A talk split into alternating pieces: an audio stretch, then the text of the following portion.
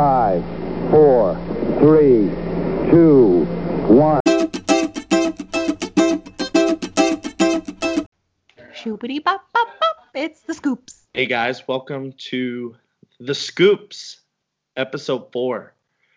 Uh, really cool that we've already made three episodes, and now we're on our fourth. Sorry, this one's taken a little while.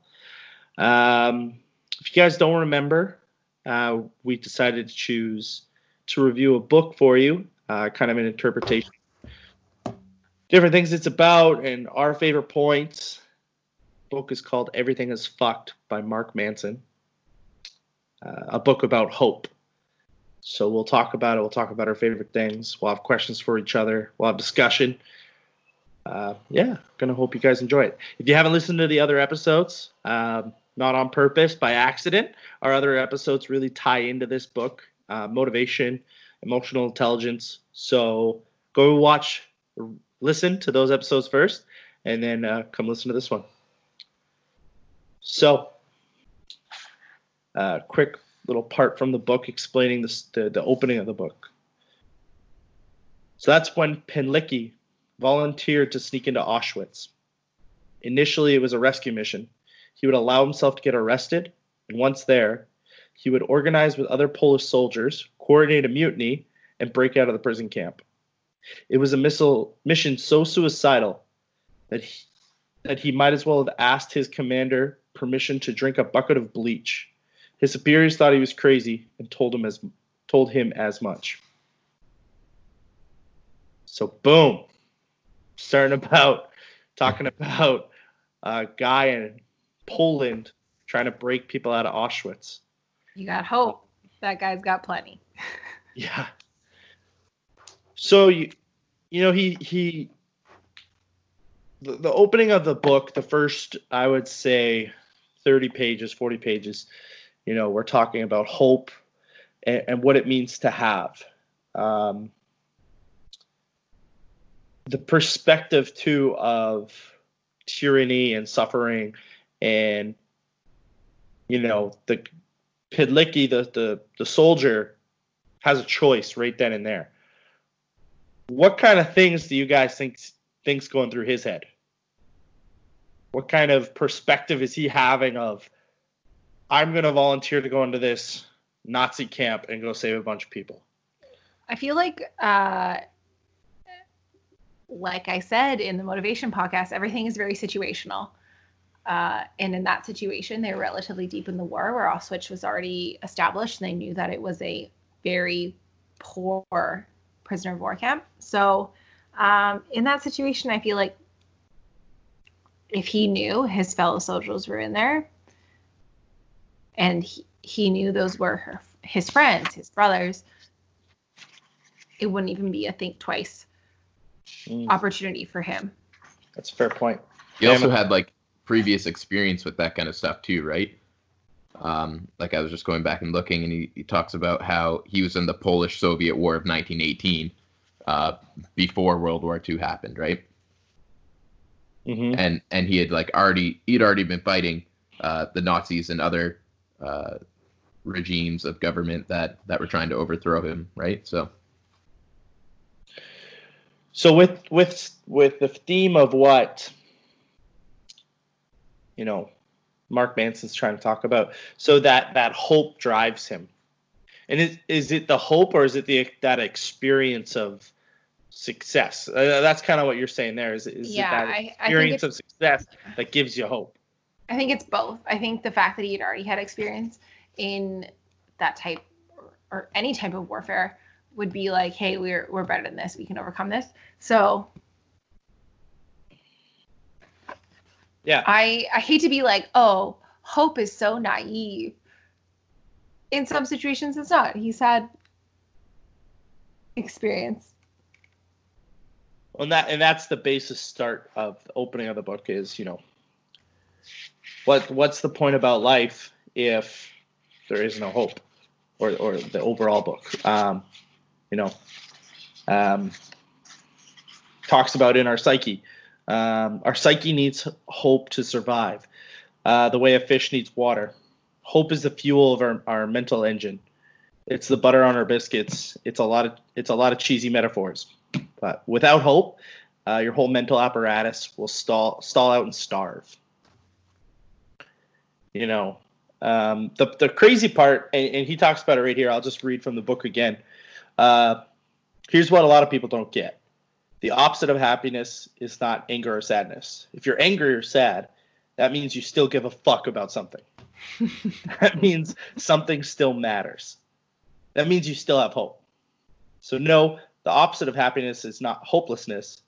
It's indifference. Or the sorry, the opposite of happiness is hopelessness an endless gray horizon of resignation and indifference.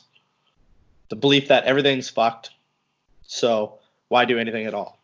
Which is crazy. If you actually, if, yeah. For the people that do lose hope, and there's people in this world that lose their hope, you know, to actually say that out loud and get in that mind of perspective mm-hmm. is just, mm-hmm. just the indifference of it. The indifference. For sure. That's like that's very much my favorite word to sum up hopelessness is just indifference because people always think of like hopelessness, depression, things like that as being very sad, very pessimistic, all that stuff. But for the most part, it's mostly just indifference. Like you just don't give a fuck. You just don't care. And it's just so interesting to think of it that way, especially when you talk about things like suicide and trying to say, oh, that person was really sad. You know, and, and they, they were sad to a point, but I think to the point that pushed them over the edge is like what you said. It went from sad to indifferent. Mm-hmm. It went to this gray area, which I don't know about you guys, but in my life, like I need some form of emotion. There is yeah. no in, there is yeah. no in between. Yeah, you gotta feel something. gotta feel something. so as, as we continue on, like for the first part, which is uh, still a lot about understanding the value or the purpose of hope or the lack of hope is another part uh, called the paradox of progress.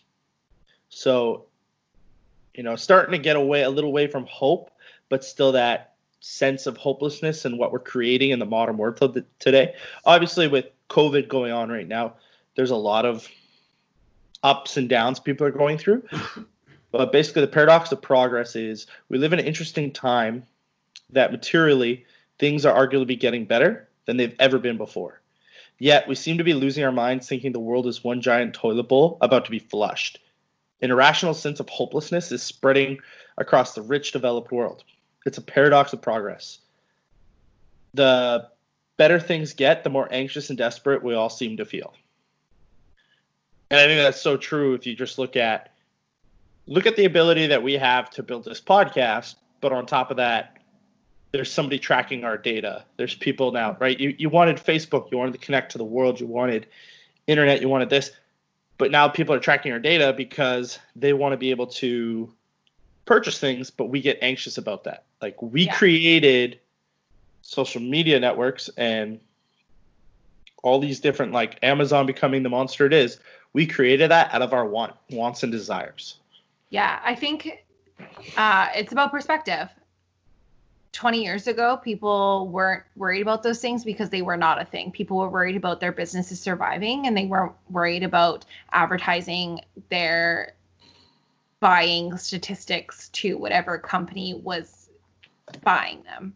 Um, so the problems we have now, which he talked about in this book, are very different than the problems they had 20, 30, 40, 50 years ago. And now, obviously, this book was written pre pandemic. Uh, our perspective has also shifted a lot as it was last year, as it is today. Um, last year, the things we were worried about are not the things we're worried about today. I think most recently, in in light of recent things, we were worried about a, a lot of things on Facebook have been about freedom of speech, freedom of being able to move about as they would like. And um, it's interesting to see the monster, as you said, Ben, that we created. Yeah. Yeah, I think it's interesting too that uh, I feel like we we sweat the small stuff because we don't have big things to worry about anymore. You know, like like until recently we didn't have to worry about plagues. You know what I mean? Like you you, you have free healthcare. Like you didn't have to worry about being sick. Whereas like if you had like a toothache back in the day, that was a big deal. Like you would have to pay a lot of money for that kind of thing. So it leaves your brain open to to worry about smaller things uh, that before in history we, we never would have thought Mhm. would be a problem. You know? Yeah. Mm-hmm. general socioeconomic status of everyone is kind of raised up. So uh, the amount of people that are worrying about where their food and shelter and all that stuff is coming from has lessened. And as Jeff said, it it's allowed us to sweat the smaller things, which may in turn, like the book said, allow us to sweat the small stuff and become more stressed out and unhappy. But again, it's about perspective. So I'll ask this question now, and I'm going to try to remember to ask it at the end. Do you think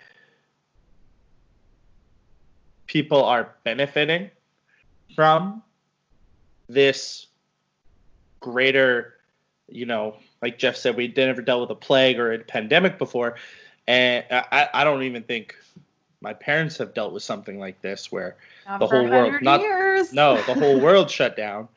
Um, do you think people are getting like back in touch with who they are or what they what they truly value, or you think like big stuff happens and it's able to like quickly shift our perspective? I kind of set that up too much, but No, I completely agree. I think it has I think it's shown people's true colors. I think it has allowed people to that being said, I also follow a lot of positive social media sites that allow me to see the things I want to see and not a lot of the things that I don't want to. And that has to go back to the social media empire that we have developed as our generation.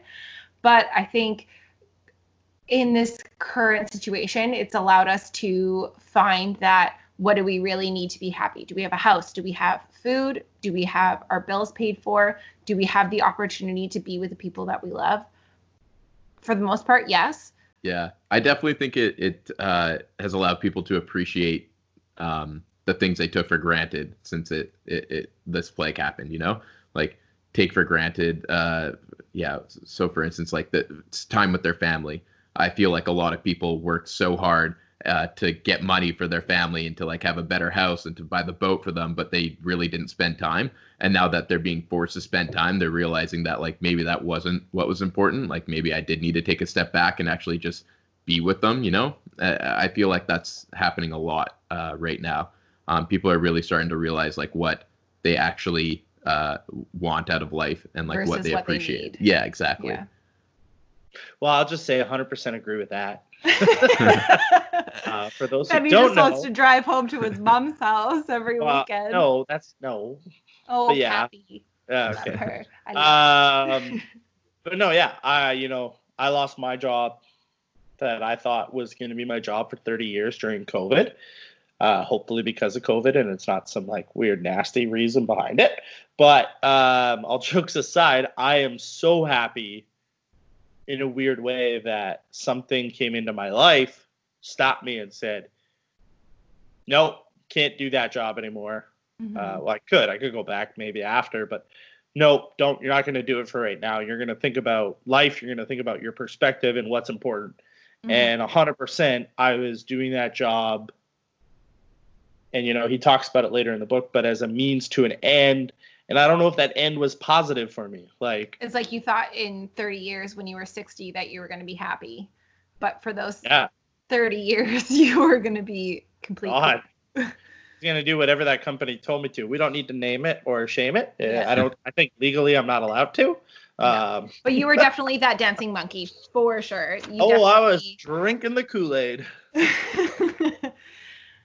to say it's bad. A lot of people do that, and uh, sometimes it works out. So but I think you can have a balance, and I, I, I can say from my own experience, I didn't have that balance. I, I was doing things, you know, this book was such good timing because it talks about, in a bit here, we'll talk about thinking versus feeling brains, but, you know, it talks about values and how fate and fate and control and some things are just out of your control. But at the end of the day, you got to be happy with the choices you make. Do you think you would have read this differently had COVID not happened? Probably. Because we started this very much month to two months prior to any sort of pandemic happening. And I I had read this book probably a year and a half ago and was like, yeah, this is a good one. I would recommend to people. Um, and now that we're in the current situation, do you think that it's shifted your perspective and you've changed how you've taken the things you said in the book? Everything's shifting my perspective though, so it's hard to say. it's hard to say. Yes, I will say yes then to your question. Uh, reading this book now versus six months ago, I don't even know if I would have finished the book. Yeah, you wouldn't have had time, Benny. You wouldn't have not had even time. not even that. I would have just said something like that. I would have my brain would have been so focused on work and achieving things at work that I didn't really care about a lot of other things on the side. Mhm. Maybe other than football. Coaching football was the only thing my brain could like lock on to. other than that, other than that, when I didn't have football, okay, what was it? Well, then it's work, and I got to crush Yeah. work. I got to To be using fair, work. your topics of conversation have been very much more diverse since you've been laid off. yeah, because I because I don't got what to talk about. you got your personality back. Hey. It's like Yeah, when you have a really good breakup and everyone's really happy for you. so back to the book um, to end up our our first breakdown of the first chunk. The, the book is written in two parts part one part two. Uh, but our first chunk of the book about hope paradox of progress uh, the value system and you know uh, appreciating perspective and and and how our what we feel we're in control of our, our value of perspective. Um, reading the end of of one of the chapters, which I, I just really liked, and, and something we can come back to by the end. But we will return to the original question: What is happening in our world that is causing us to feel worse, despite everything consistently getting better? And he says, and the answer might surprise you. So as we move to the second part for us, we expand into kind of a psychology part of the book. Um, starting off with the title Self Control is an Illusion, which is just wild because we just talked about emotional intelligence and having self control. Um, but he kind of mocks the CEOs for having a lack of emotion and being robotic.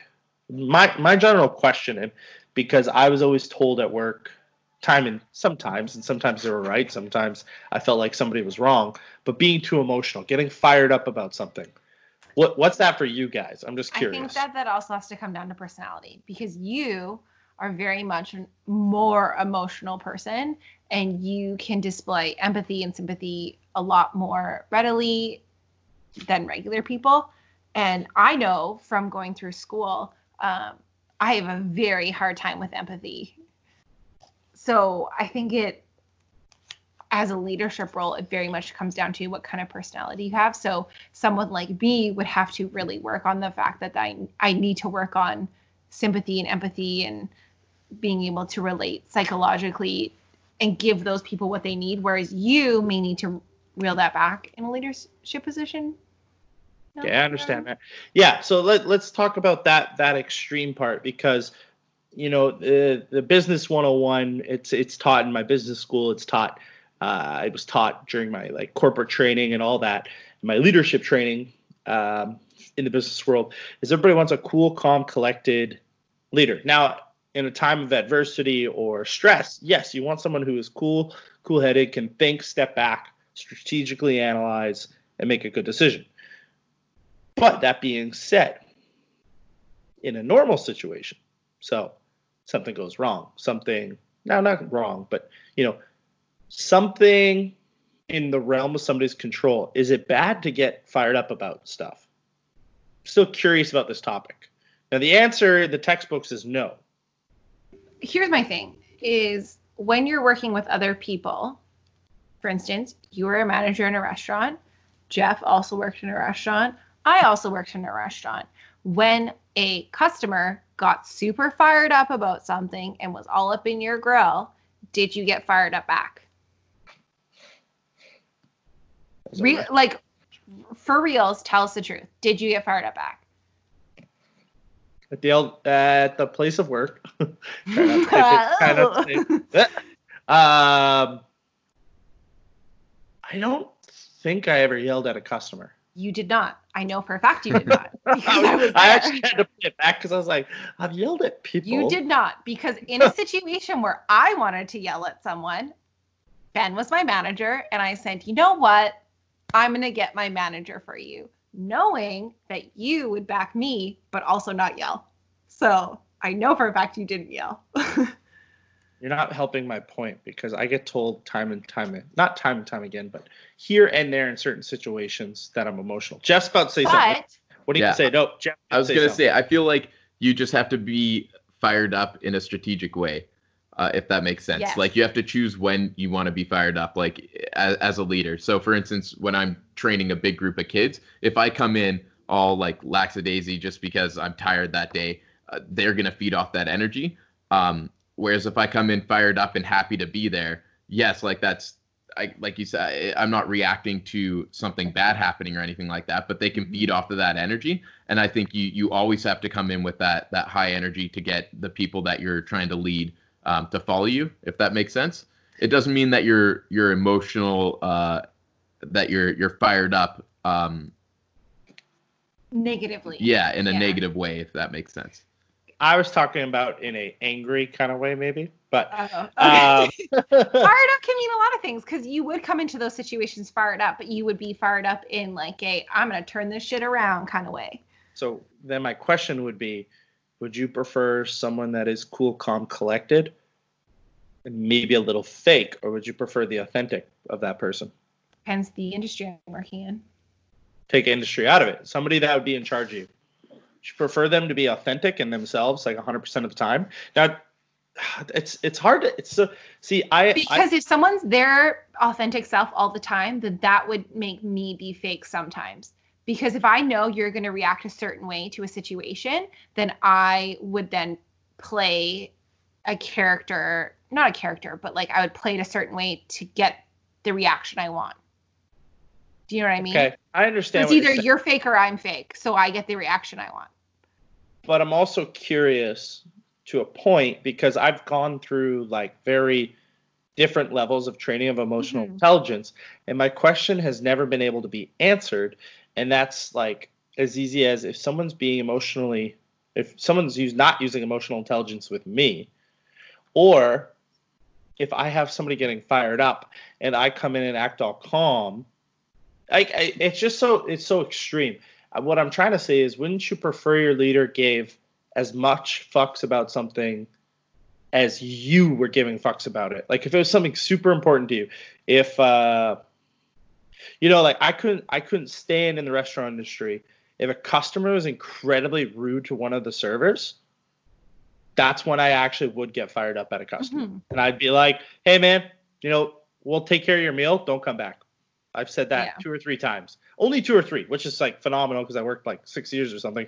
But I think there's a point to be like, hey, like I'm gonna get fired up here a little bit, and that person's gone because like we I don't think- need their business. I think the also- difference is yeah. letting your emotions control how fired up you got, or you being in control of your emotions. You know what I mean? Like Mhm. you could get fired up at that customer and go up and punch him in the face. That's not a leader you want. You got fired up and had the whereabouts to like step back and be like, all right, this guy's obviously a pain. Like I'm fired up about it. I'm gonna tell him to not come back in a polite way. You know what I mean? Like it, Yeah. it's you're in Yeah. control of the emotions still. Your the emotions aren't kind of controlling your actions. Yeah, if that but- makes sense. also i think the way you handled that as a manager reflected on the people who are under you so i worked for i worked with you for two years and you were in a managerial position and i saw you handle situations that i was like i'm not this is above my pay grade i'm not about to get i'm not about to get in this There's a lot of However.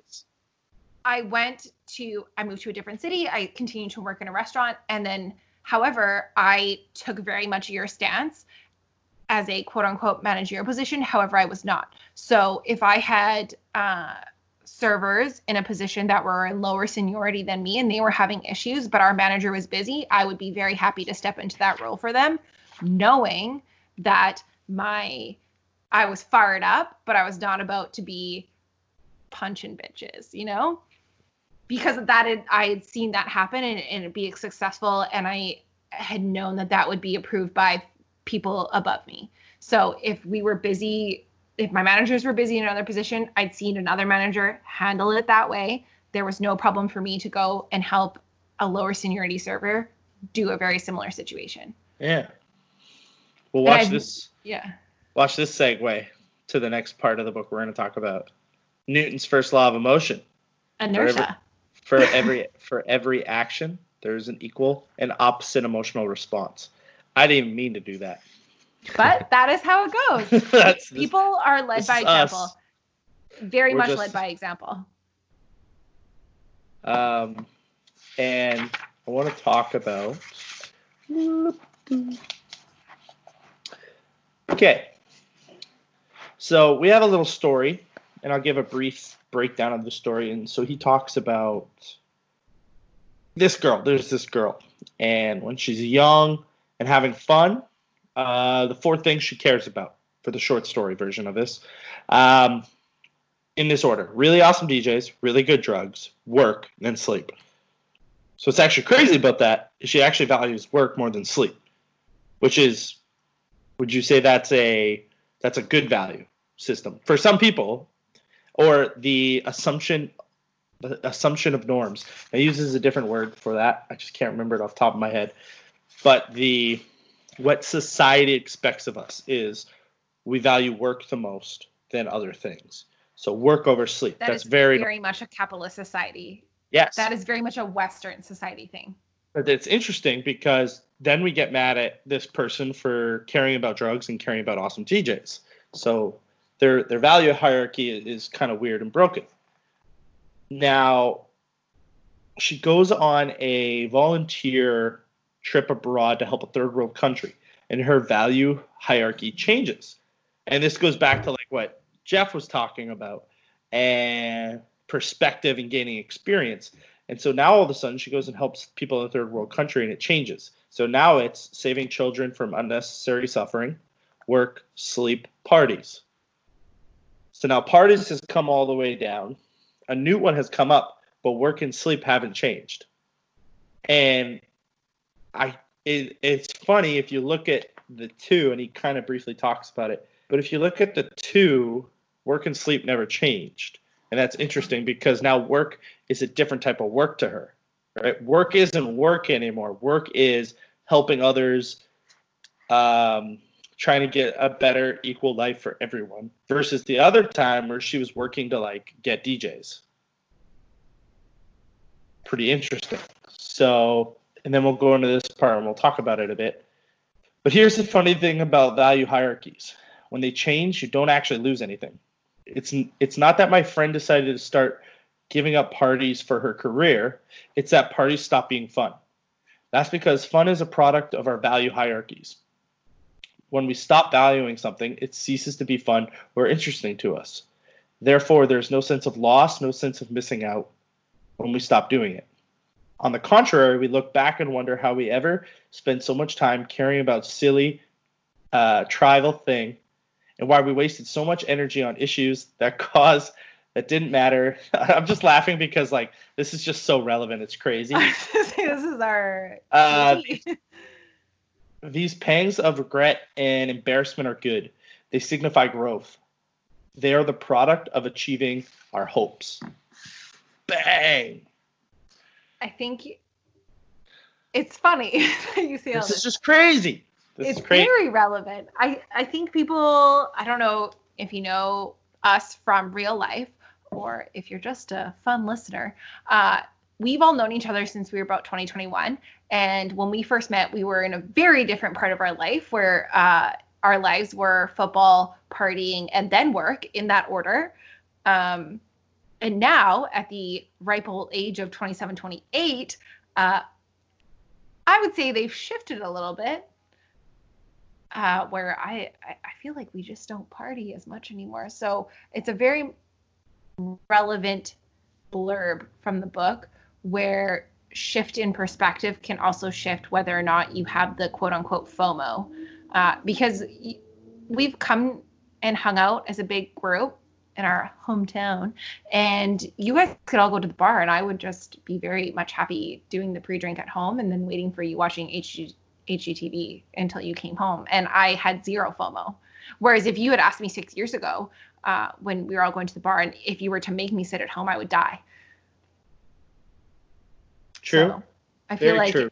perspective, hope, um, in terms of like big goals, big overcasting goals, is very different depending on age and perspective changes as you age. Do you not feel like you're a little bit more enlightened now than you were when you were 21? Absolutely. Don't look at the camera and expect that I'm saying thinking something bad. I was thinking on the train of thought. Um, Jeff, do you, Jeff, Jeff, do you not think that you're different than you were when you were 21? No, 100% different. Um, I like at the beginning it talks about like your before and after story. So like um, you're trying to do this, so after you will get that. Like uh, people people go to work so they can so they can pay for their kids' college, right? Um, that's their before and after. People, you were in the the job that you were because you thought that in 30 years you could retire and you'd be happy with lots of money. You were doing this before, so after you could have this. And I think that um, what happens is when you're when you get one of those uh, life moments where your perspective changes, your before and after story changes a lot as well, right? So it goes from being um, what you value changes completely. So before you were maybe valuing money, now maybe you're valuing uh, more of a purpose. Um, you know what I mean? Does that make sense? Yes, of course it makes sense. I think something interesting about our friend group, very interesting, and like, um, you know, kudos to you bringing in Big Mike into our life. Shout out to Big Mike. Oh my god, Uh, what a savior! brought, brought Hawaii and the shaka, and that's the And logo. the and the aloha. And the lifestyle. everything, everything about this podcast was started by Big Big Mike. we love you, and I hope Makana is going to bed easily. but you know, I, what I learned from hanging out with him more and more and more, like honestly, when you moved away, Jeff, like when you moved away and it was just like me, Landon, Mike, and Cam, like we got a we got to experience Mike for real, and it wasn't just like that wasn't your friend. All of a sudden, he you became our friend. without you. Yeah, and and you know what he taught us because he's a lot he's a few years older than us and has that experience. But I think that just comes from getting older and having more experience. I think you're we're slowly realizing four or five years doesn't matter. It matters, but like it's not actual. Per, it's In not the actual. grand scheme of things, it's not that much. I understand now when a employer will say you don't have experience. It has less to do with can I do the job? Sure, I can do the job, but do I have the experience to do it? No, there's no way. I will fail on my face for a lot longer because I have the lack of experience or life experience to do a job. So that being said, even with like going out for parties to get back on track, um, I never had a problem you know, I don't get that full distaste of going out, but I need my group of friends there. I need like you guys, I need Mike, I need Landon, I need all I need the homies there. And that's what I care about now. That has changed for me more. But Before that's, it was, that's less partying and more hanging out with your friends. yeah, so go out to have fun was our Mhm. thing. Now it's I don't care what we do as long as I got the group. Mm. If I got the group, oh, I could I could We could doesn't sit in the backyard all day.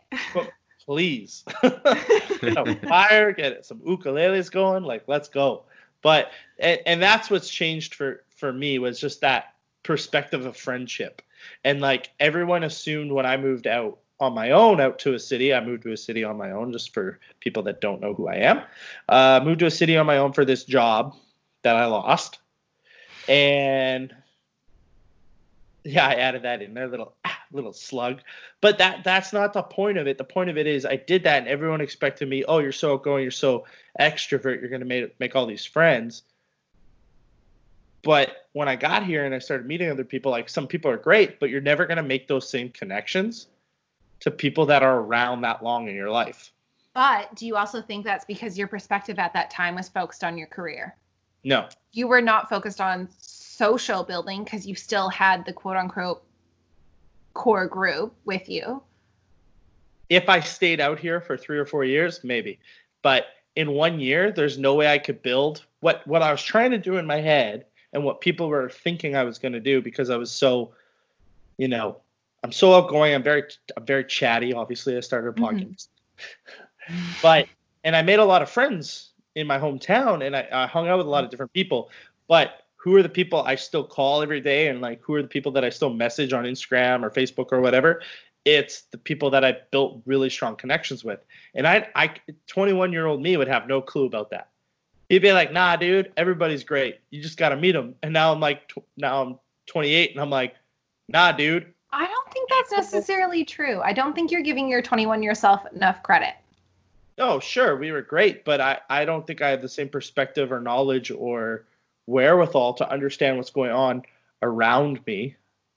People were very like, I was a very nice guy, and people abuse that a lot. Yeah, but I not- also think that you like this is totally digressing, but I also think that you as a, a people person knew who the not to be like, oh, she took he took her home to Kathy, but like there were you weren't gonna take everyone home to your parents' house and onto your parents' boat or like to your friend group. Like for people who don't know, Ben and I were friends first and he and he was one who introduced Jeff and I and you weren't just going to do that for for anyone. You're even back then you were very good at reading people, which is why I think that your emotional intelligence and your ability to lead and all stuff like that came through because even at the age of 21 maybe you were 22 at the time you were still able to read people to a certain extent where you were like is this person worth my time or not I think I'm better at reading people who value, give true value back. I'm better at seeing. Not only that, I'm more confident in myself, and we talked about this earlier today. Mhm. But I'm more confident in myself and like understanding what I'm about and like being able to like hear people talk about different things and like understand that. If that makes sense. I Yeah. I know I know better what my value hierarchy is now so here's your than thing what it what it was at 21. At 21, I didn't know what I wanted to do. I didn't. Are you know what my more value hierarchy hopeful? was are you more hopeful in society now than you were back then now? you're more hopeful now jeff do you think you're more hopeful now or Yeah. do you yeah Yeah, for sure. do you just think that's because your guys' circles have grown or because you yourself have life experience Like, More you- life experience, for sure. but do you think it's because you've surrounded yourself with people who have given you more life experience or if you sought those out yourself Uh, what do you mean? so For the record, like he brought Big Mike, which is like no the biggest, big- the biggest change to our friend group of all time. Hundred percent. However, Jeff and I have lived out here for four years now. We moved mm-hmm. away. We moved to Vancouver Island, and I fucking love Big Mike. I will leave my children to Big Mike if I die. However, when we lived in Kelowna, not to bring like sexuality and things into it, but when we lived in Kelowna, there was very much a norm. Everyone was straight for the most part. Everyone was like white. We had some cowboys from Alberta. We had some people here. When we moved here, you met people who were uh, bisexual, lesbian couples, things like that. Do you think that changed your perspective on who you met as a person, or do you think that was already in you before we came out here? In before I came out here, I don't Yeah. think that was. See, that's Different that's at all. yeah. You're set. I'm not gonna lie. You set yourself up to fail. No, I, I just was- wonder. I wonder that. Not to fail, but I I have been baffled by our friend group for the longest time because we are the biggest mix of people, and I I can't even pinpoint. Like our parents must be great. like I don't know. I mean. We're It's all like, so accepting. surprising. We're all so For- accepting. We all found each other. But Jeff and I like knew each other since grade four, and we didn't become friends until grade like twelve. Exactly. That's the thing. Is like you guys are very much not to like stereotype you, but you are white males from a very much upper middle class society. So Yeah. putting you and Kelowna, or where we came from, Kelowna itself is very much that society that caters to that population. So when you move out of that population, you to mm, a much bigger city and us to Vancouver Island, which is very much a more liberal city, I I would like to hear your situation on society, on hope, what you think about society, what you think about your outlook on the world, what you think about your outlook on your friend group and your past, stuff like that.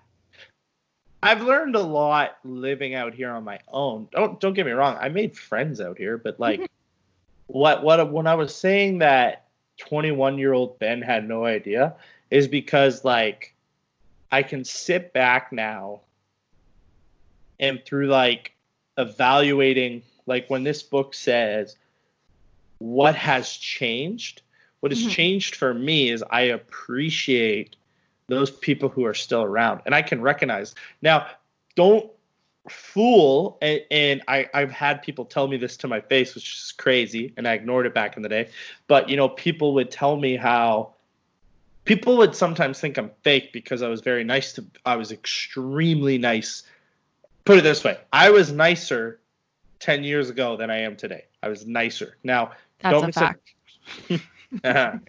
don't misinterpret that for me not caring about things and caring about people. But i was very naive and very open to a lot of different you know whether you came from vancouver and you had your perspectives. Like i never judged anyone for their perspectives but Mhm. and i don't want to say i judge now but now like if you don't have a great outlook on life or if you like you know If someone's a little worried- bit more you're worried- and close-minded, you would be less welcoming. Oh yeah, like if if, if oh yeah, like and that's ter- that might be terrible, but that's You just so? like that seems pretty I good. I don't I don't know. Like that's the craziest part about life is like what's what's when when should we change and when should we cut off people and blah blah blah. But you know, I think that comes with more confidence though, because like you said earlier in the podcast, like back then you were a lot more uh, insecure, stuff like that. Whereas now you don't give a if those people like you or not. am I doing things to a means to an end for negative reasons? Am I doing nice things for people to make them like me? Mm-hmm. And I betcha if I if I were able to like fully recall some things, a hundred percent. Did Right, I reciprocation. That's what he talks about a lot. did I about- buy some yeah. drinks so people would like me? Bet you I did. Did I I don't know, pick people up that weren't my best friends that needed a ride? Probably. Like you know, I, I can't answer that off the top of my head, but uh, I'll say that younger me was very influenced by trying to please many people, and I wasn't totally happy. I want to see Jeff's perspective on this because you guys, as much as you were friends growing up for a long time, you had very different outlooks. I feel like, like I kind of feel like when I met you, Jeff, you just like already didn't give a fuck. I don't know. I feel like I I've always been like that. Like uh I don't yeah, I feel like my perspective on on people and friends have like hasn't really changed a whole lot since I was younger. And like not to sound harsh, but like I usually chose friends based on like how like what they brought, like what value they brought to me, if that makes sense. Like I didn't I didn't pick friends because they were the popular kid or because I wanted to like get in with their friend group. It's like I picked friends based on uh, what value did they bring? Like were they making me a better person? Like did they challenge me? Did uh, did could I count on them uh, if I needed them? Like that's how I I kind of have always picked my friends. It, it, if that makes sense. 100% it makes sense. That's the way you describe that now is a better way I could put it in words. That's how I feel now versus how I felt when I was 21. Even though Kiana says, "Oh, you're able to find me." Yes, I found you, but I was also friends with a lot of people. yeah, I also think that if you if you come out of every phase of your life with no friends, you fucked up. Uh, I can come, I can list a friend from every phase with elementary school, university, my ballet group, someone I met in massage therapy school. I have not a lot of friends, but I have a lot of very close, very close friends. I don't have a lot of acquaintances, I guess is a better way of saying that. And I can say out of all of those friends are from an, a different phase in my life. So, um, not to poo poo on you being like, oh, you can't see through the garbage. You can. You just, uh, it's easier for you to narrow down the people you give a shit about now. So, say I was that one friend you made six years ago out of 20 people. Now you would have one friend out of those, out of five people. It's not to, Just a thought I had. Do you think some people just connect and that's just the way it's going to be? Well, Ben, you and I did. That's but what I I, don't mean. think That's a lot exactly. of I that's don't exactly what I'm think a lot of people have that. I I think that happens with some people. Like you just you connect and you become close friends. Yeah. It feels like you've been friends with them for a long time. yes. But I think that's pretty That's not with far everyone and few though. between. And I But don't do you think, think, that it's moments though, because like what Jeff said about. So for those that don't know, Jeff and I know each other since like grade four. Took us till grade twelve, which is like I'm just gonna spitball. That's eight years. I'm just throwing that out there. Could be wrong. Could be right. Um, known that guy my whole life. Been around my whole life. Best friends with my best friend. Still never hung out with him. And it took us a year of football and grinding through that shit, I think, to be like, hey, that guy's all right. Hey, that guy's all right. Like, hey, we block beside each other and you don't piss me off. Oh, okay. You're all right. Like, I, I don't but know. do you think And, that's because like, you changed or because that. Jeff changed? uh, I definitely grew up a lot. So I, it was more I was, I was, I was a big wimp. It took a lot of punishment of football to make me ha- like a quarter tough as Jeff. that's just that's the things I think about in terms of Maybe like, that's why Jeff liked me after. He's like, hey, relationship. Like it took you those six to, those six to eight years to like find yourself before Jeff was like, yes, I will accept him. into my hey, maybe Jeff knew what he Jeff, liked. tell us, tell us what you thought of it. No, no, let's not get into that. Let's let's, let's fall back. Let's go back to the book. yeah, let's not go there. Uh, so Newton's second law of emotion: our self worth equals the sum of our emotions over time. This is that relationship. I didn't even. eat the- I was I just swear- saying, I you guys swear can't God, be if friends listening- for six years. If you're listening, we don't plan these episodes very well. This is just tripping me out. Maybe I should stop drinking whiskey. What? A Okay, let me read this Stop part. Let me read me. this part. Let me try to read this part. This too is a part of a hope response because of equalization seems impossible. Our feeling brain comes up with the next best thing, giving in, accepting defeat, judging itself to be inferior, and of low value. When someone harms us, our immediate reaction is usually, he is shit, I am righteous. but if we are not able to equalize and act on that righteousness, our feeling brain will believe the only alternative explanation is, I am shit and he is righteous. Whoa. So let's talk about that line at the end of that reading. I am shit and he is righteous. Because there's no explanation of why that person mistreated me. After we were just talking about why we like some people, why we don't, why we treat people nice, why we don't. I think this comes back to reciprocation. Um, and they do talk about it in the book, whereas like if someone's mean to you and they punch you in the face, your first response is to punch them back in the face. Whereas if someone's like super nice to you and does a pay it forward good deed, your first response is to pay it forward good deed, reciprocation. Which I think plays on this really well. If you think someone's done wrong or right to you, you feel the need to do something in response to that. How for Jeff, how do we gain that perspective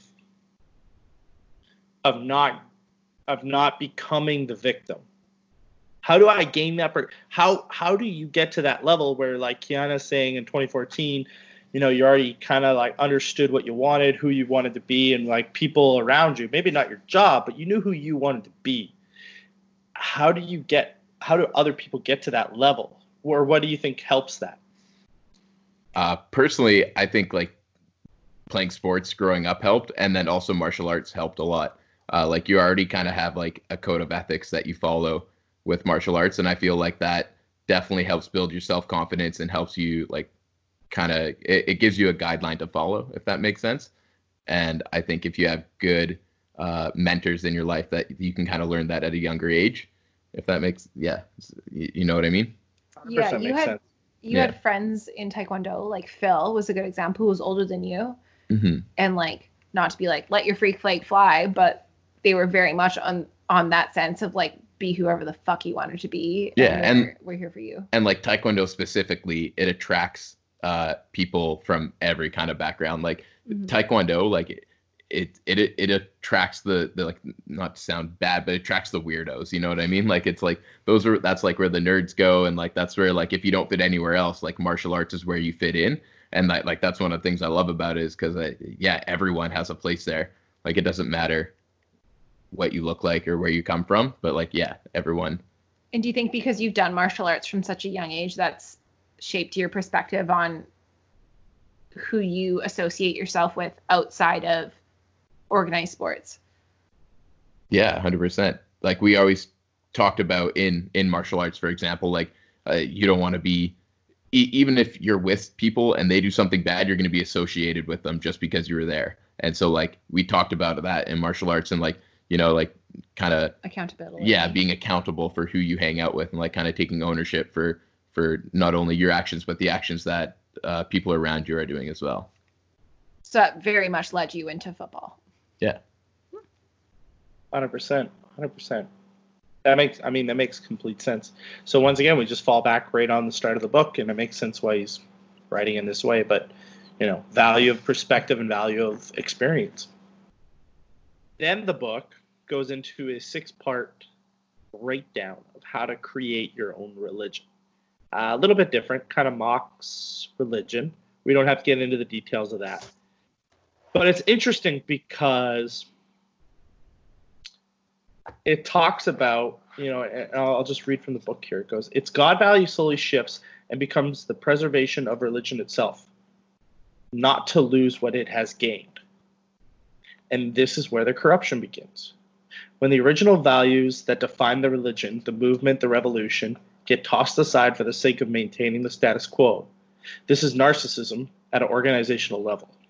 This is how you go from Jesus to the Crusades, from Marxism to the gulags, from a wedding chapel to a divorce court. The corruption of, of religion's original values rots away at religion's following, thus leading to the rising up of newer reactionary religions that eventually conquer the original one. Then the whole process begins again. So it's interesting because where I see, you know, his his I don't know how many pages that was, 50 page rant on how to create a religion. Um, but I see the correlation there with the paradox of progress. So we strive for progress, we strive for progress, we push, we push, we push. And yet and, and so does religion, so does business, so does capitalism. And when we get to the top, there's like a boiling point and it bursts. And then we go back to the beginning of like trying to rebuild. And like sh- things shift from what good they were doing to either making too much money, trying to, instead of help the rest of the world, they're trying to force themselves onto the rest of the world. How about we shift? How about we shift to buying into something and then being resistant to change. Hmm. Because that can be both religion, uh, any sort of hardcore religion you buy into, and being resistant to change, as well as sport, as well as societal norms essentially anything you can buy into and then and then once those become your regular you become resistant to change which then leads to that bowling point you were you're pointing to. So I understand why he uses religion as a an example because it is very easy to understand and that's that's why I like this book so much because he takes very phys- like uh, psychological philosophical topics and makes them very easy to digest but if you if you take it down to what it is how how would that buying in prevent you from changing and then that becoming your downfall? Is like kind of how I like to look at it because it becomes a little bit more applied to other things. Hmm. I definitely looked at it as how to get that buy-in, like oh, like as as like a coach or uh, someone who's training somebody. Like I looked at it as like this is kind of how you can build a religion, but that's also how you build buy-in with a team. Uh, for instance, it, it, gives like a list of things you have to go through. So belief system. Um, do you want to be past focused or future focused? Do you want to be violent or non-violent? And as a football team, you you choose your your kind of motto for the year or your belief system. Like we're going to be the hardest hitting football team. That we're going to be the best defense in the CJFL. All right, that's a that's a belief system.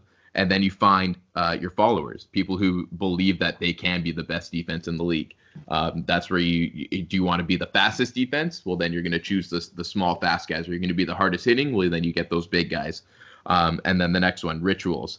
Uh, eat this, stand there, uh, recite this. This is like huge in every sport. Um, every team has their rituals, and every player has their own rituals uh, before game, before practice.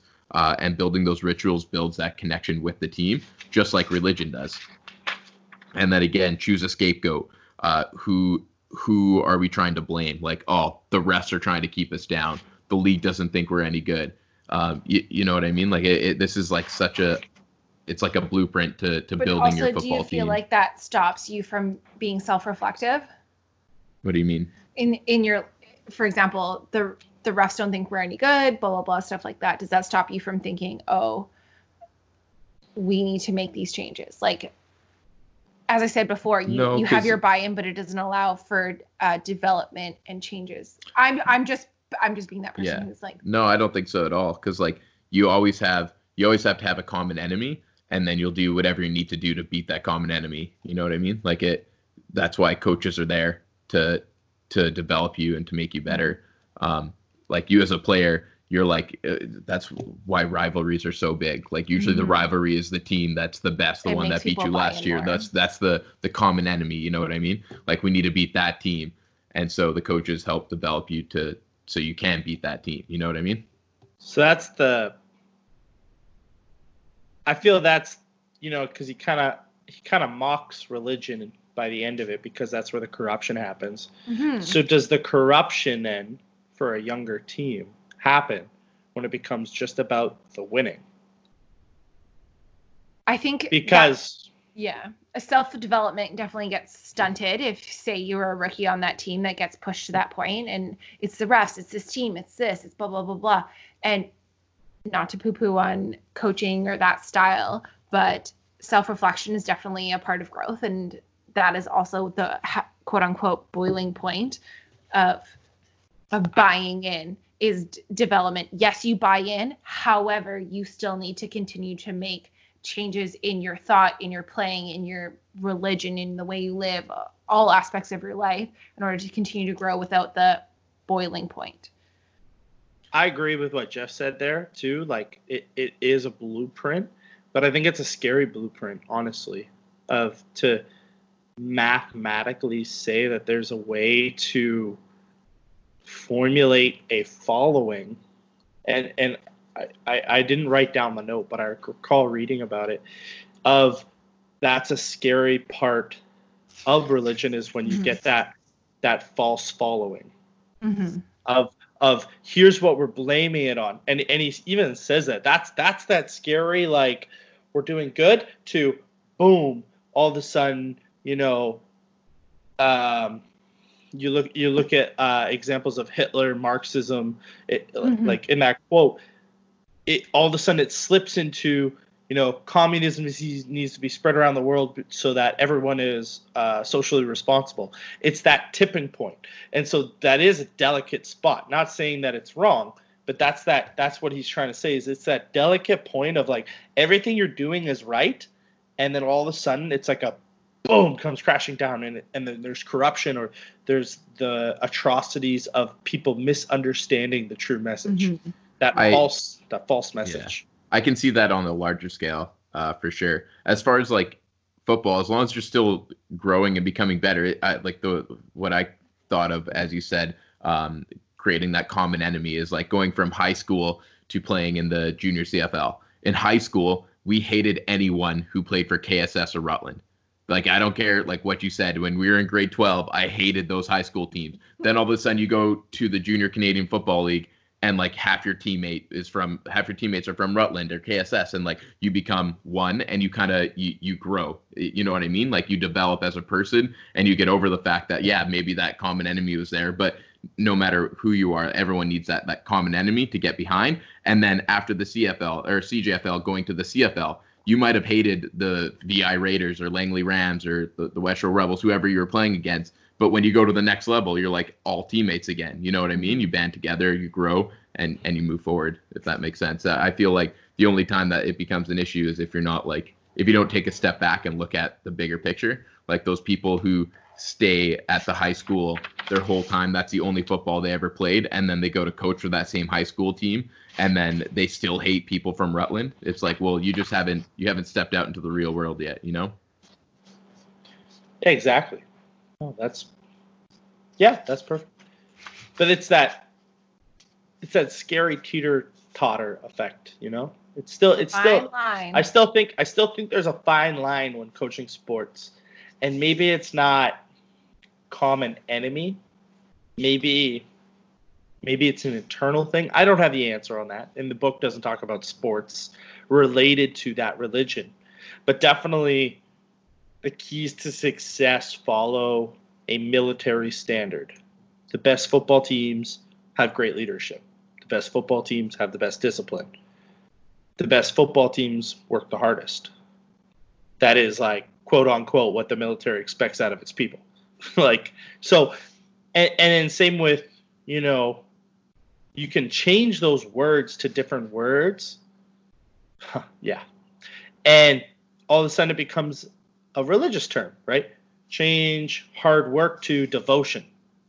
Change, well, discipline still stays disciplined, but in a different sense, being disciplined to your following of uh, the Bible. You know, it, it's just you just have to change those small little things, and all of a sudden it becomes the same thing. And so, in the grand scheme, they're all talking about the same thing, but it's really scary if you falsely attach something to to a following. If you falsely just say something to get people inspired behind you, then that's the scary part of it, right? That's the Hitler, the Marxist, the communist, the dictatorship, uh, capitalist North America, right? Like that's the scary part of Yeah. it. I feel like this whole book has kind of just come down to the word perspective.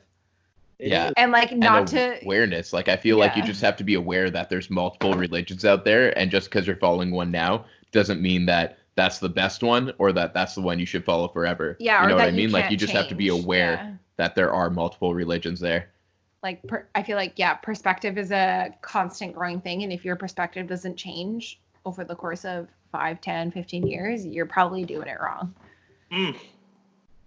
Another nice little segue. So the next part, part two of the book, uh, talks about Immanuel Kant, very famous philosopher. Um, you can look him up if you'd like, but basically shaped Western civilization with modern democracy, modern values, uh, ha- allowing someone to have their own choices in life. Now, choices doesn't come down to literal quote from the book a box of cereal. Choices in what i will do for work what i will where i will live how i will eat.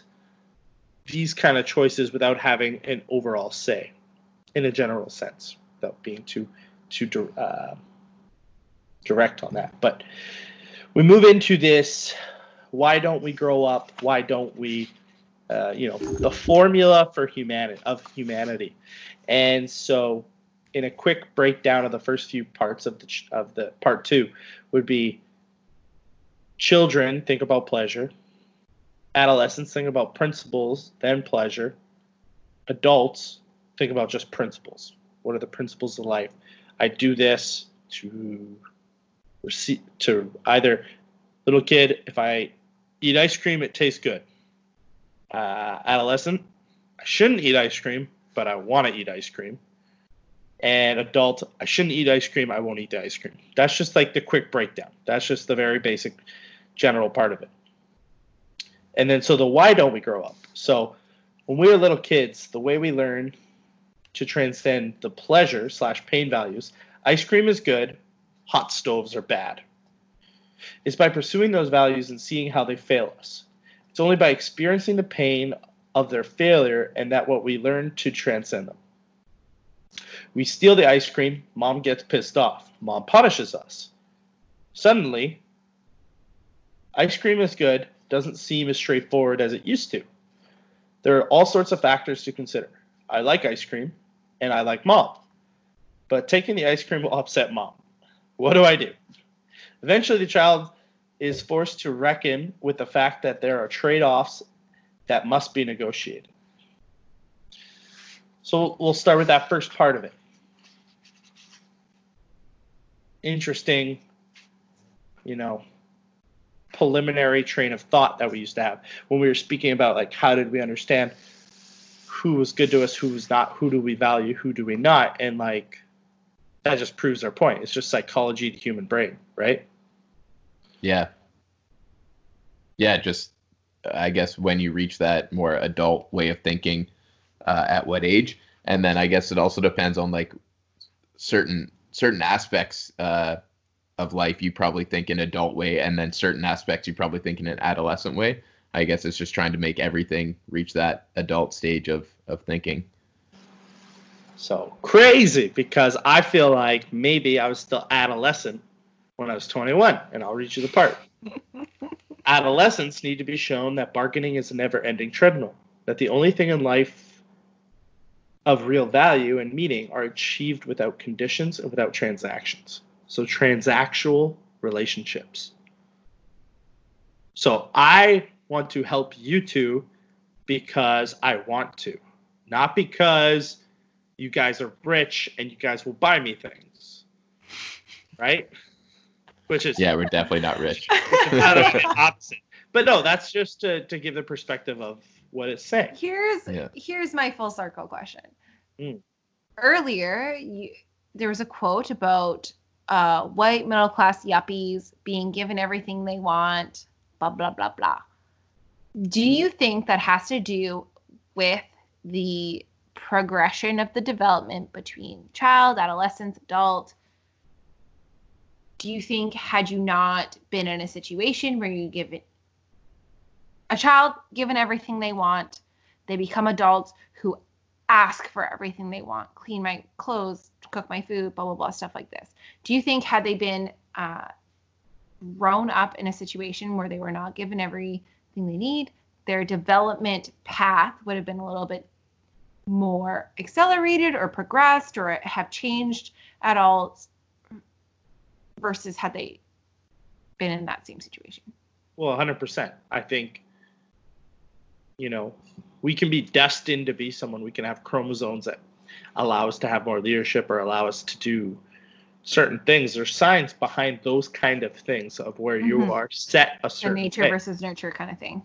But I also know that you can try to defy those grounds of nature, those those things inside you that that's just what development is. And if you can get your brain on the same page as like how you're feeling, your thinking brain and feeling brain on the same page, Mhm. I think you can commit to something and develop yourself and get gr- true growth. But at what age do you think that people become aware of those things? Different for every single person.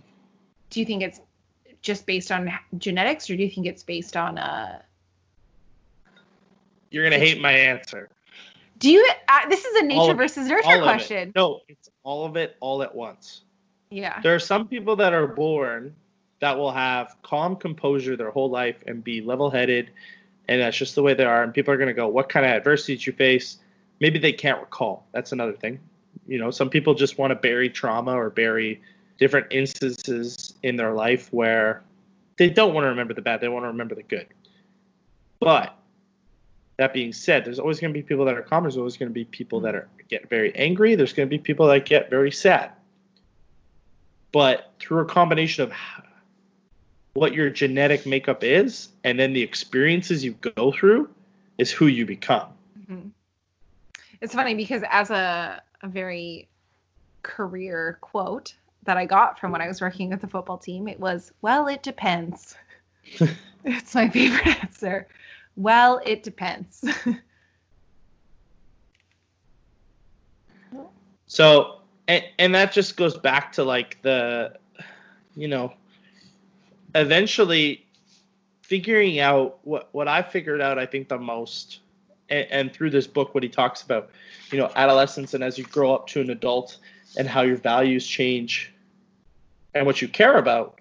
I think the interesting part where people are, are worried about generations and how they're growing up. I think maybe it just might take longer for that millennial group to understand things because there was no war. There was an Iraqi war, but hmm 5,000 soldiers went? It didn't affect their personal day to day lives, kind of thing. No. We we knew stuff was going on. We were shock and awe. We were, oh my God. I, I guarantee you, as bad as this is to say, like 60% of the population forgot about the atrocities that happened in North America within a month, three months, a half a year. Mhm. Boom, out of their memory. Gonna forget about it.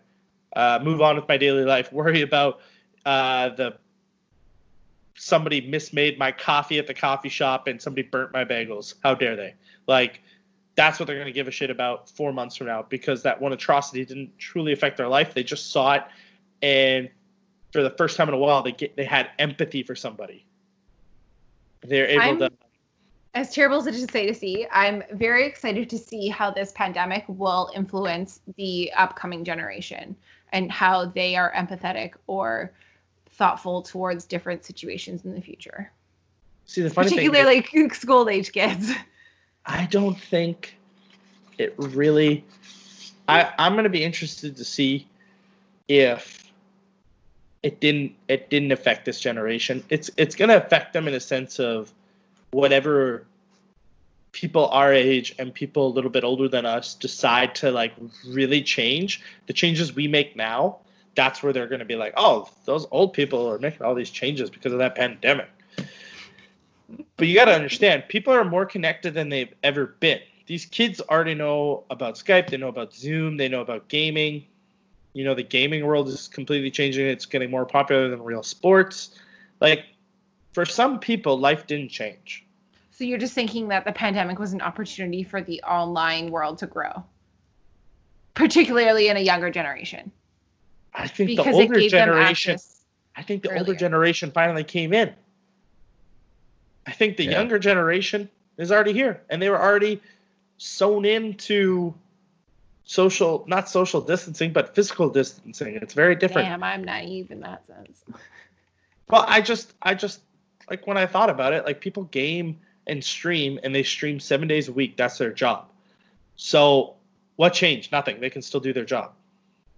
They get paid a lot of money to do that. You don't understand. Streaming is uh is one of the hardest things you can do because you have to stream 24/7 or else you lose followers, then you lose money.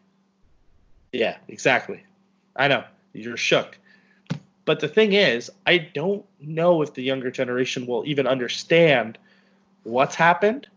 I think the older generation has jumped into this more technology world and found out like about connectiveness and like being more in touch with people than before because before it'd be really hard to make a phone call or turn on the internet or whatever. Like i know i grew up for a, a few short years of waiting for the internet to turn on. Hey i'm going to go on the internet. Nobody use the phone. Click. Like So- Uh, a few very short years.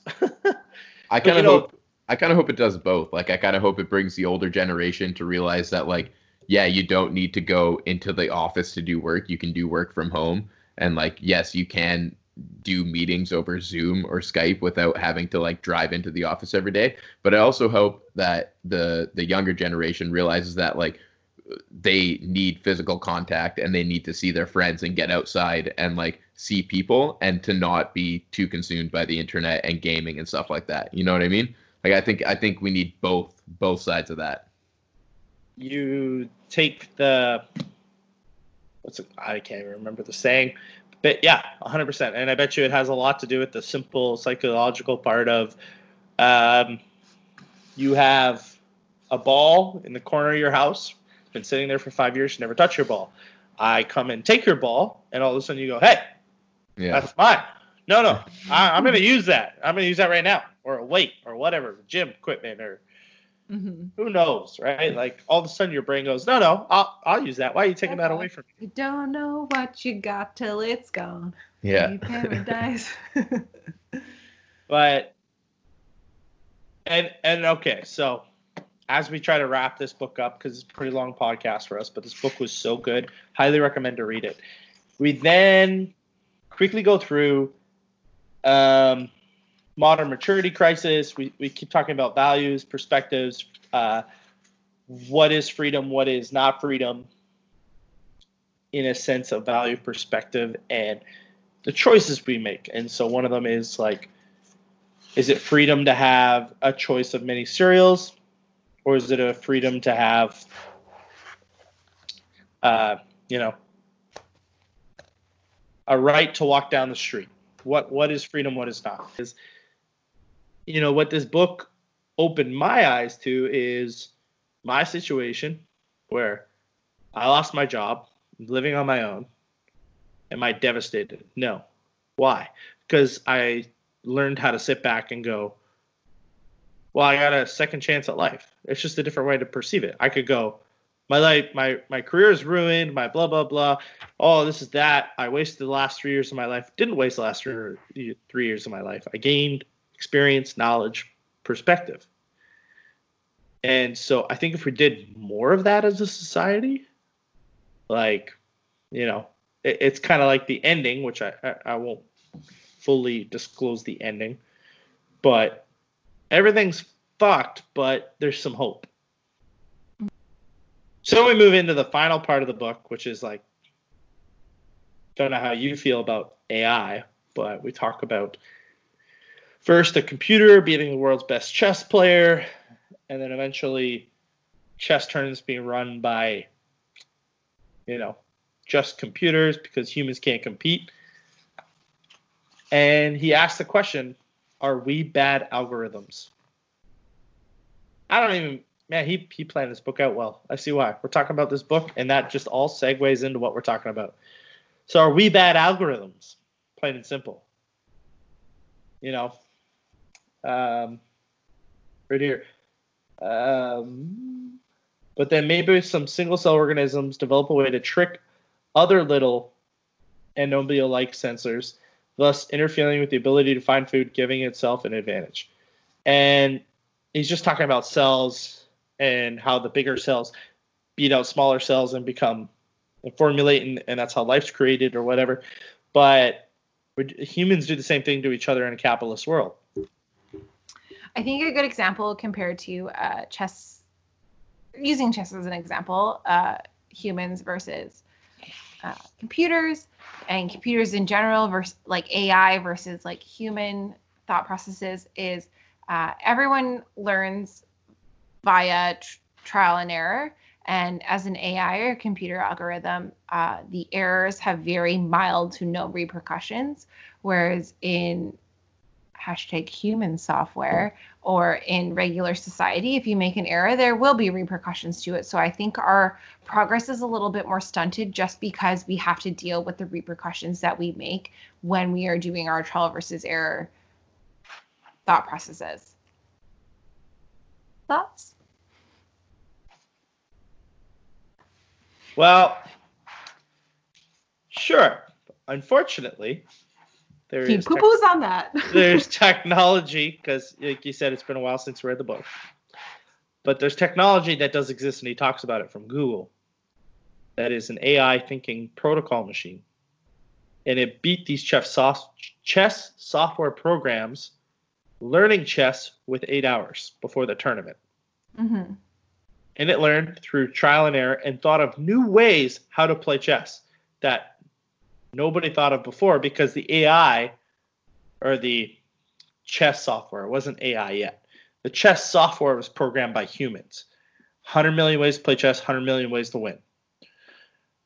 The artificial intelligence taught itself how to play and how to win, and it beat the best programs in the world, which is pretty scary and, he kind of talks about that. That's kind of why one of his titles are: "Are we a bad algorithm?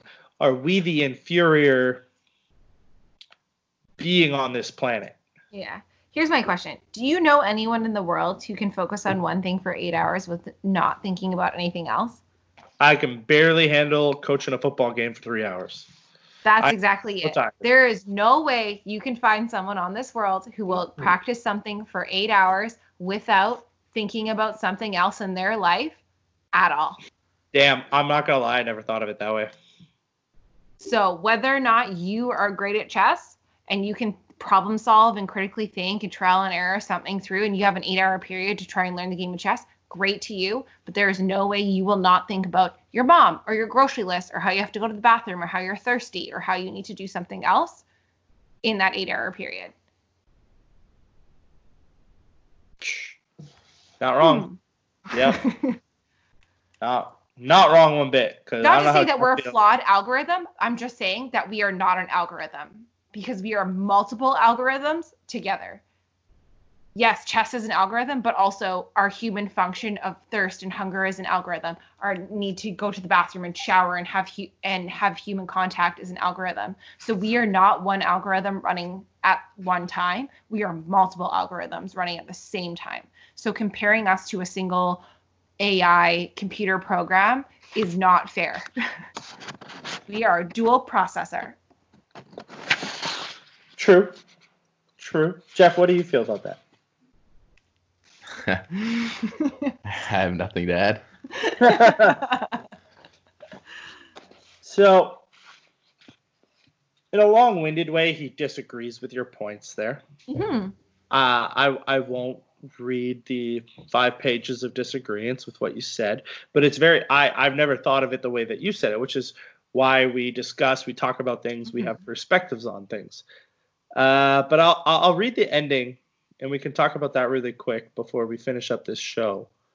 But what he says is, we will worship at AI's digitized altars. We will follow their arbitrary rules and play their games, not because we're forced to, but because they were designed so well that we want to. Right. So this is a part I actually forgot about. So he actually talks about how because if we go back to like the beginning, we talk about Sigmund Freud's nephew, one of the I, I don't even think we talked about him very much, but uh, Sigmund Freud's nephew, the big marketer or whatever, figured out what humans want and what humans uh, how to manipulate humans into buying things and, and purchasing things, and he figured out how to get products bought. But the interesting thing about that at the end of the day is we wanted these things. I wanted to be able to go on some device and instantaneously talk to my friend. I wanted to be able to go on a device, click a button, and have something show up at my door in one day. We wanted that. I wanted that. I enjoy it. I'm not gonna lie, it's amazing. And and another amazing podcaster actually talks about it, uh, Gary V. You know, eventually stuff will show up at your door because you think of it. I wanted this. Boom, it's at your door. That, that's where Amazon technology is probably going. Is you sign up for that, and if you want something, it's like in your bucket. You just have to like accept it, and boom, it's at your. A, a dark outlook on humanity. Not necessarily AI, but I just think humanity as a whole. And uh, one of the things I find quite deep pleasure in during this pandemic is watching animals take over villages now that there's no people around. Uh, and and global warming as a whole has, has improved quite a bit since our our humanity has taken a step back and just stayed home. And I think as a whole, it's a dark perspective, as he said, to see how we would be without us. The or question mark. It's like this motherfucker knew this was coming because this book was published a while. That's that's my great perspective is if we were not here, what would be? Would it be better? and and so I think you know, as a race, as people on this earth, you have an interesting time of life. Do you take it as a negative or take it as a positive? Like we have a chance right now to shift careers, shift what you're wanting to do, help others, change society, change capitalism. We actually have a genuine chance to change capitalism. As much as I'm like kind of for it, I, I don't have an answer of how you would change it because it's been going on for so long that I'm not going to say to stop doing something unless I have an answer for it. So the hard part right now though is clearly we need to change, you know, the way airports are run, the way certain economies are set up. Like an economy can't cripple just because we need to save people's lives. That that doesn't sound there's no way you can explain that to me. And if either of you can, give it a shot. But if lives are the most important things and we need to stop the economy, Mhm. but the economy collapses and causes more death. Okay, Yeah. that that system to me just sounds broken. If I'm just talking No, from my as two business, people have been deemed unessential. we agree. Something like that. I think even more so than just like shifting perspective, it's like uh shifting our values and like our, our ethos more than more than just the perspective. I think pers- the perspective change is what's going to drive us to change our values, if that makes sense. Mm-hmm. does make sense. Don't doubt yourself, Jeff. But yeah, no, I I 100% Keep on agree. that, everybody. I I 100% agree. Um, it's good sometimes in life to have it's a very Ma- rare opportunity we have right now. to have material things rocked for you to realize what's valuable to you and what's not. Mm-hmm. And you know, is everything fucked? No. Do we have hope right now? I would say there's partial media out there giving hope. Do we know there's a problem with media and fear mongering? Yes. Did pandemic show it a bit more? Kinda. I think people were more upset with media, but I, I think there's a rare opportunity for the world and for individuals, which is, is super rare. Normally individuals have lots of chances and many individuals at once won't have a chance to change what's happening. But all of a sudden, we're going to have most of the population of the world change something they're doing by the end of the pandemic, hmm which is crazy. It's food for thought for sure. Yeah. Okay, well, thank you guys. That is episode four. Crazy. A little longer than our most episodes, but uh, what we're hoping to do is one book a month review episode. Uh, we'll just review that book. We'll talk about that book. We'll have the kind of discussions we're having. We'll maybe go off the beaten path a bit. It's what we do. Uh, story of our friendships. But uh, the next book will be Fortitude. I don't have the back title of it, but by a man named Dan Crenshaw. And really cool story of the guy, uh, ex Navy SEAL, had an IED explosive device blow up in his face, lost his lost his eye, was kicked out of the Marines, or kicked out of the Navy, kicked out of SEALs. Whole life changed, and now becoming a congressman. And he and he wrote a really good book about, um, you know, just different things about perspectives of life and perspective, uh, victimhood, and different leadership skills. Really great read. Um, looking forward to digging into the book a little bit more. So we'll read that book and we'll do an episode about a month from now on it. And we'll try to keep doing some more episodes for you guys because had some people say that they want some more. So thanks, guys. Jeff, Kiana. Yeah, so I looked it up. Fortitude, American Resilience in the Era of Outrage by Dan Crenshaw. I'm excited for this one.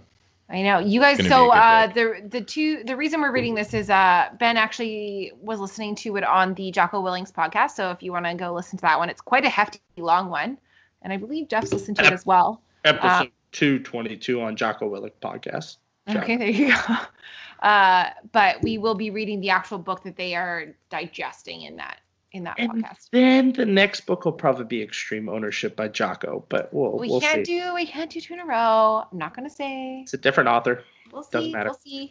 Okay. All right, guys. Thanks for listening. Stay safe. Bye. Wash your hands. Chee-hoo!